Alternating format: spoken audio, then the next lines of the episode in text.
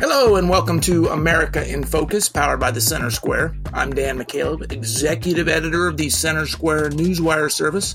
Joining me today is the Center Square's Washington, D.C. bureau chief, Casey Harper. How are you, Casey? Doing good, Dan. How are you? I'm doing well. I know you're feeling a little bit under the weather. Hope you feel better soon. We are recording this on Friday, September 8th. Casey, the teaching of the divisive concept known as uh, critical race theory in schools has been a hot button issue in recent years. Uh, under the administration of President Joe Biden, the U.S. Department of Education has been pushing such concepts across the uh, country. Simply speaking, critical race theory holds that the United States is an inherently racist country, was founded on racism, and all of its institutions were built on and are, in fact, inherently racist. Republicans say uh, that that concept, in and of itself, is in fact racist and are pushing back against teaching children such a concept. You wrote about a few bills uh, that were filed this week in Congress that would block the teaching of critical race theory in schools. Tell mm-hmm. us about it. Yeah, that's right. I mean, CRT has become uh, it's become a political football buzzword, but um, not not without reason because it's become increasingly popular. First at the collegiate level, but it's trickled down um, into K through 12, despite what um, some proponents will will tell you about that. Um, you know, for instance, I, have written at the centersquare.com about programs, um, federally funded grant programs that train teachers in critical race theory, right? So if you're training K through 12 educators in critical race theory, for example, I wrote about a grant and we broke this story. Um, a grant from the Department of Education for two and a half million dollars to a Florida education program that taught teachers and other you know education professionals in um, in critical race theory. That was back in like 2017 and 2021. Um, but that's you know that's not the only one. There's similar grants like that. But you know I think your definition of CRT was good, and and you can probably see why it's so controversial. Um, I think on the left the Democrats would say, "Hey, this is our past, and we need to reckon with it and not whitewash it, and to try to move forward and you know undo the pain of the American America's racist history." And uh, on the right, what a lot of Republicans are saying is this is taking you know one, albeit serious, um, mistake of American history and making it the only lens through which we view things. And uh, of course, most of us you know, who were educated before the last, you know, decade or so were taught mainly through the lens of uh, American exceptionalism, de- you know, Declaration of Independence, uh, Bill of Rights being unique and better than pretty much anyone else, and uh, a, a, beacon of light to the rest of the world. So that's that's kind of the landscape um, of the battle. And so, U.S. Um, Representative Bob Good, a Republican out of Virginia, um, they they tipped me off to this, and I think we had really the only good coverage on this. Uh, introduced three new education bills. So one is called the Defending Student Civil Rights Act, which you know basically codifies that teaching CRT is a legal discrimination because of you know some of the the tenets of CRT. Uh, there's also he also introduced the Empowering Parents Act, which gives parents basically avenues to hold schools accountable if they start to go all in on this kind of progressive racial or gender ideology in the classroom because the gender stuff does kind of start to play in here, which of course at school boards and school meetings around the country has become a hot button issue. And the third bill is the Empowering Local Curriculum Act, which flat out says that schools receiving federal dollars cannot be forced to include CRT in their curriculum. So, you know, I'd be curious to get your reaction to this, Dan, but it, it is a bit of a difficulty to nail down what qualifies as CRT and what doesn't when you're making rules about such a big, um, broad ideology. It's you know you can easily start implementing something and say, no, no, this isn't CRT, this is something else. Um, but if it looks like CRT and smells like it, are they just trying to get around it? So nailing it down has been its own difficulty. And uh, but Republicans have been trying to put laws on the books to combat some of the Department of Education regulations that have been building up to back these kinds of ideas for the last, you know, last few years. Yeah. So, so um, just my, given my personal opinion here, uh, Casey, and I would hope everyone would agree with me. Slavery was a huge evil in American history, um, um, big taint on our history, and it should be taught in schools. What happened in our past should not be whitewashed; it should be taught.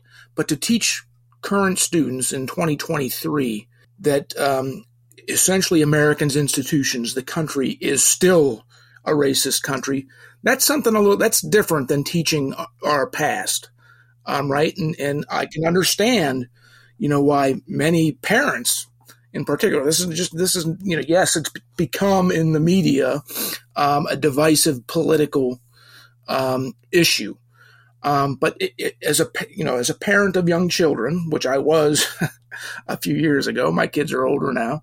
You know, I would have concerns about this being taught to, to, to my children when they were in elementary school, when they were in middle school, when they were um, in high school. That essentially all American institutions are um, um, uh, racist, inherently racist, created on racist concepts, and still are racist and that something you know something major needs to happen to rectify um, uh, that. Is that essentially what these bills uh, that um, were filed, as you mentioned, by U.S. Representative Bob Good, a Republican from Virginia, um, by the way, are meant to address?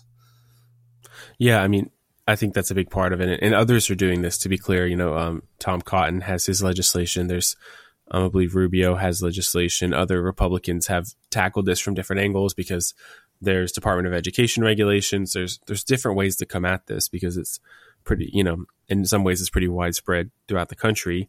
And then there's the whole parent side and parents' rights, which has become a big issue. Um, but I think you're right that it starts to feel political when you stop talking about, you know, what happened during the Civil War and you start talking about what's happening today, it quickly becomes political. When you're teaching kids how to view current events, um, it's it's not really it, it's not really history anymore, is it? I mean, yeah, history, you know, of course, is is what happened and what formed where we are today. But I, I mean, when I was in school, we really didn't teach, you know, history past like maybe you, you heard 1980s. I mean, you you heard about World War II, and then it kind of stopped after that, and you maybe had one class on Ronald Reagan, and if you're old enough, one class on 9/11 or something and uh, that was it.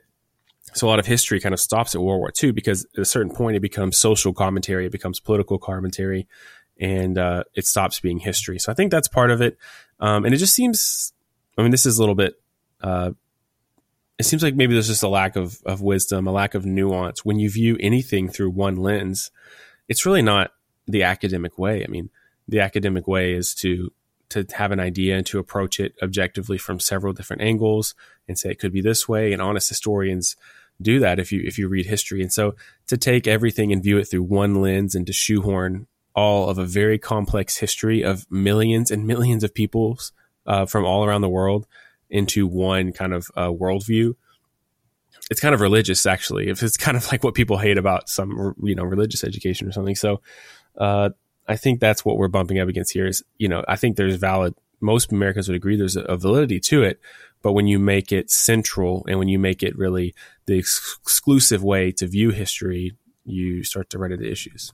So, in practical terms, Casey, um, we, we only have a minute or two here left. So, um, my final question for you in practical um, terms these are these are bills that were filed in a very divided con- congress republicans have a slight majority in the House. Democrats have a slight majority in the Senate. The chances of, let's face it, the chances of these bills passing and then getting getting signed by President Biden are not even slim and none. They're pretty much none. I'm, push back on me if you, if you think that. No, you're right. You're right. But and, and education is inherently local for the most part. States oversee most of education. There are some. It's kind of amazed me as I've written about it how much federal funds have gone to back this stuff up. But even then, for the most part, if you're listening to this and you want to do something about it on one side or the other, you know, the way to do that is to get involved in your local school board because in many ways you, you can have more influence at the very least over your kids' education than somebody in Washington, D.C. can. Well, thank you. That's what that's exactly what what I was going for. This is more about bringing this conversation forward. The folks who the, the Republicans who file these bills know they probably have no chance of passing, but they at least they, they put the the idea, the conversation in front of Americans, so they're at least aware. And awareness is something that parent, particularly parents of current school children or future uh, school children, which you are a parent of a future uh, school uh, school child, um, Casey, you need to be aware of what's going on in your local schools. But uh, that is all the time we have this week. Listeners can keep up with this story and more at thecentersquare.com. For Casey Harper, I'm Dan McCaleb. Please subscribe. Thank you for listening.